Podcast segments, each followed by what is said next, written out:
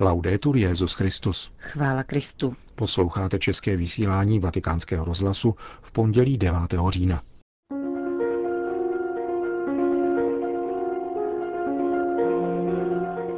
Ježíš odpověděl znalci zákona podobenstvím poukazujícím na tajemství svojí osoby. Kázal dnes ráno Petrův nástupce při Eucharistii v kapli domu svaté Marty. Papež František požádal východní patriarchy a arcibiskupy o spolupráci ve výběru kandidátů biskupské služby. K prosazení práva na mír je zapotřebí lidí dobré vůle na nejvyšších místech, říká kustód svaté země otec Francesco Paton. Od mikrofonu přejí nerušený poslech Milan Glázer a Johana Bronková. Zprávy vatikánského rozhlasu. Vatikán. Podobenství o milosrdném Samaritánovi z dnešního evangelia komentoval dnes papež ve své homílii při raní Eucharistii v kapli domu svaté Marty. Ježíš tímto podobenstvím odpovídá jistému znalci zákona, který se jej táže, jak dosáhnout věčného života, ale činí tak proto, aby přivedl Ježíše do úzkých. Pán jej proto nechává recitovat přikázání o lásce k Bohu a k bližnímu. Avšak znalec zákona, poznamenal papež, nepostřehl malou léčku nastraženou Ježíšem a dál se táže, kdo je to bližní. Kristus vždycky odpovídá ušlechtile a v tomto případě chce příběhem o Samaritánovi vysvětlit tajemství sebe samého. Poznamenal papež a vypočítal pak šest aktérů Ježíšova podobenství. Lupiče okradeného a zbytého člověka, kněze, levitu, hostinského a Samaritána, který nepatřil k židovskému lidu. Popsal pak, jak si každý z nich počínal. Lupiči byli šťastní, protože si toho hodně nakradli. Život okradeného je nezajímal. Kněz, který by měl být mužem božím, a levita, jenž byl obeznámen se zákonem, se raněnému polomrtvému člověku vyhnuli. Je to obvyklý postoj, který zaujímáme ve vztahu k nějaké nehodě, totiž přihlížení. Pozorujeme neštěstí a jdeme dál. Čteme o něm v novinách, kde je to trochu přibarvené, skandálně nebo senzačně. Avšak onen pocestný, který byl pohanem, hříšníkem, když uviděl onoho polomrtvého člověka, bylo mu ho líto. Lukáš to popisuje dobře. Viděl ho a bylo mu ho líto. Stal se mu bližním. Nevzdálil se. Obvázal mu rány, nalil mu do nich oleje a vína, ale nenechal jej tam. Neřekl si, udělal jsem své a jdu dál. Nikoli. Vysadil jej na svého soumara, dovezl do hostince a ten den o něho pečoval, pokračoval papež. A když musel odejít za svými záležitostmi, zaplatil hostinskému, aby se o raněného postaral s tím, že mu při návratu doplatí, pokud nebudou stačit dva denáry, které mu dal. Toto je tajemství Krista, poznamenal papež. Stal se služebníkem, snížil se, zřekl se sám sebe a zemřel pro nás. Ježíš se nám, polomrtvým, nevyhnul, ale postaral se o nás, zaplatil za nás, nadále za nás platí a zaplatí, až přijde po druhé. Tímto tajemstvím Ježíš odpovídá znalci zákona, který jej chtěl přivést do úzkých. Ježíš je milosrdným Samaritánem, který jej vybízí, aby si počínal stejně. Není to příběh pro děti, nýbrž mystérium Ježíše Krista, pokračoval papež. Zadíváme-li se do tohoto podobenství, porozumíme hlouběji šíři tajemství Ježíše Krista. Znalec zákona odešel mlčky a zahanben. Nepochopil, nerozuměl Kristovu tajemství.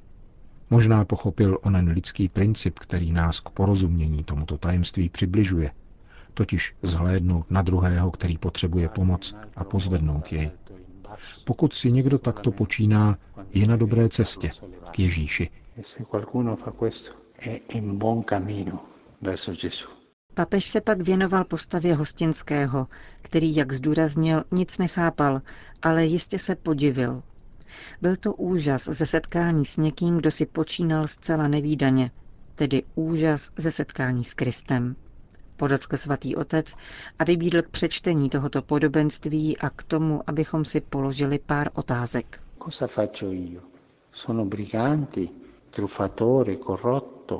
Co dělám já? Jsem lupič, podvodník, korupčník, Jsem knězem, který jde kolem, uvidí a vyhne se? Nebo katolickým činitelem, který jedná stejně?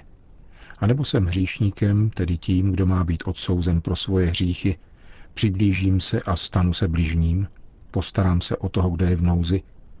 Jak se stavím k tolika ranám a zraněným lidem, které každý den potkávám? Jednám jako Ježíš? Stávám se služebníkem? Prospěje nám se takto zamyslet při čtení tohoto úryvku. Tady se vyjevuje tajemství Ježíše Krista, který přišel kvůli nám hříšníkům, aby nás uzdravil a dal nám život.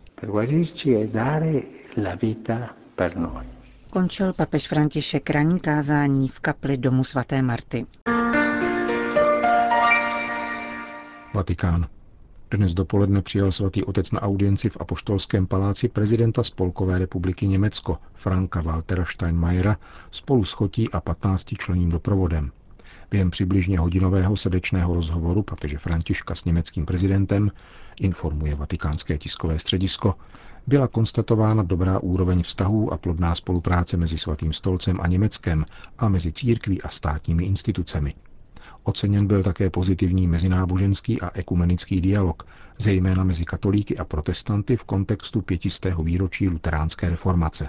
Dále přišla řeč na některé otázky společného zájmu, jako je ekonomická a náboženská situace v Evropě a ve světě, se zvláštním důrazem na fenomén migrací a podporu kultury přijetí a solidarity. Konstatuje vatikánské tiskové sdělení o návštěvě prezidenta Spolkové republiky Německo u papeže Františka. Jsem skutečně ohromen papežovou osobností, řekl prezident Steinmeier v rozhovoru pro vatikánský rozhlas. Jeho otevřeností s níž rozmlouvá i postoji, které zaujíma. Er äh, Papež vyjádřil svoje uznání nad způsobem, kterým Německo přijalo svoji odpovědnost v uprchlické krizi, jakož i naději, že se Německo k tomuto pokračujícímu problému neobrátí zády. Zejména Afrika představuje jednu z jeho velkých starostí a očekává, že Německo přispěje k tomu, aby evropská solidarita posílila rozvoj v těch afrických regionech, ze kterých přichází nejvíce uprchlíků. V tomto kontextu papež také zmínil, že klimatické změny v oněch afrických regionech a zhoršení životního prostředí vedlo k nové dynamice pohybu uprchlíků eine neue Dynamik in die, Flüchtlings, in die Flüchtlingsbewegung gebracht hat und hat seine Referoval o svém setkání s papežem prezident Spolkové republiky Německo Frank Walter Steinmeier. Vatikán. Papež František se setkal s patriarchy a arcibiskupy většími z katolických východních církví, kteří se účastní plenárního zasedání Kongregace pro východní církve u příležitosti z tého výročí založení této instituce a 25. výročí kodexu kanonického práva východních církví. Jsou mezi nimi představitelé katolické komunity ze Sýrie, Iráku, Egypta, Turecka, Libanonu, Jordánska, ale také z Ukrajiny či Arménie, nebo z Etiopie a Eritreje. Těší mne, že jsem s vámi, abych mohl sdílet radosti a bolesti věřících svěřených vaší pastorační péči, řekl v úvodu svatý otec. Jak zdůraznil slovy svatého Ignáce Antiochijského, rolí římského biskupa a základem petrínské služby je předsedat lásce a v lásce. Jsem přesvědčen, že je zapotřebí dát impuls ke zhodnocení pouta, jež v církvi váže kolegiálnost s petrínským primátem, aby se uskutečňoval primát diakonie, totiž primát služebníka božích služebníků. Mezi úkoly Petrova nástupce, stejně jako tomu bylo v případě volby apoštola Matěje, je zajišťovat dobré biskupy pro místní církve, rozptýlené po světě – Žádám vás a vaše synody, abyste spolupracovali na této tak důležité službě, směřující k rozlišení mužů vhodných pro takovouto službu. Řekl papež František východním patriarchům a arcibiskupům. Pak už přenechal slovo svým hostům podle nepsaných pravidel otevřeného dialogu, jak se stalo zvykem při návštěvách Adlímina. Východní církve se dnes ocitly v přelomovém okamžiku svých dějin. Jejich věřící hromadně opouštějí své rodné země a odcházejí na západ, říká prefekt Kongregace pro východní církve kardinál Leonardo Sandri. Nejsou však nutně odkázány k vymření, dodává. Přetrvají v nových podmínkách, pokud vytrvají v přilnutí ke své víře, tradici a svědcům. Pokud budou takto žít, mohou se dokonce stát misionáři v novém prostředí hovoří kardinál Sandri. Války, přírodní katastrofy, násilí a terorismus, vyhlazování celých měst. V důsledku toho všeho mnozí křesťané opustili Blízký východ. Dnes paradoxně mají některé východní církve více členů v zahraničí než v původní zemi. Není tedy nic zvláštního na tom, že nás v této situaci znepokojuje otázka přetrvání církví na Blízkém východě, ale také ve východní Evropě. V důsledku migrace začínají chybět křesťané ve svých domovských komunitách, ale přibývá jich v západním světě. Je tu ale naděje, že se stanou pravými misionáři na západě, kde se na Boha zapomíná, kde se víra zlehčuje a Bohu se upírá centrální místo. Na jejich proměně v misionáře nám záleží. Ne v proselity, ale v lidi, kteří budou slovem i životem svědčit o víře, které se jim dostalo. Řekl vatikánskému rozhlasu kardinál Sandri. Nezapomeňme, že právě ze syrských křesťanských komunit vyšla evangelizace Evropy, připomíná kustor svaté země otec Francesco Paton. Situaci ve válkou zničené zemi, z jejíž návštěvy se právě vrátil, vnímá jako nadějnější. Kromě celkového zlepšení podmínek k životu s pravidelnými dodávkami elektřiny nechybí ani vůle začít s rekonstrukcí a některé rodiny se vracejí do opuštěných domovů. V rozhovoru pro náš rozhlas vyprávěl o dvou setkáních budících naději, která zažil v Damašku. Prvním bylo otevření zrekonstruované mateřské školky. Bylo opravdu dojemné vidět tu stovku dětí, jak se radují, zpívají a modlí společně. A slavit tak trochu s nimi. Jde přece o děti nejmladší věkové kategorie. Všechny se narodili za války. Druhé setkání bylo v kostele obrácení svatého Pavla v Baptouma.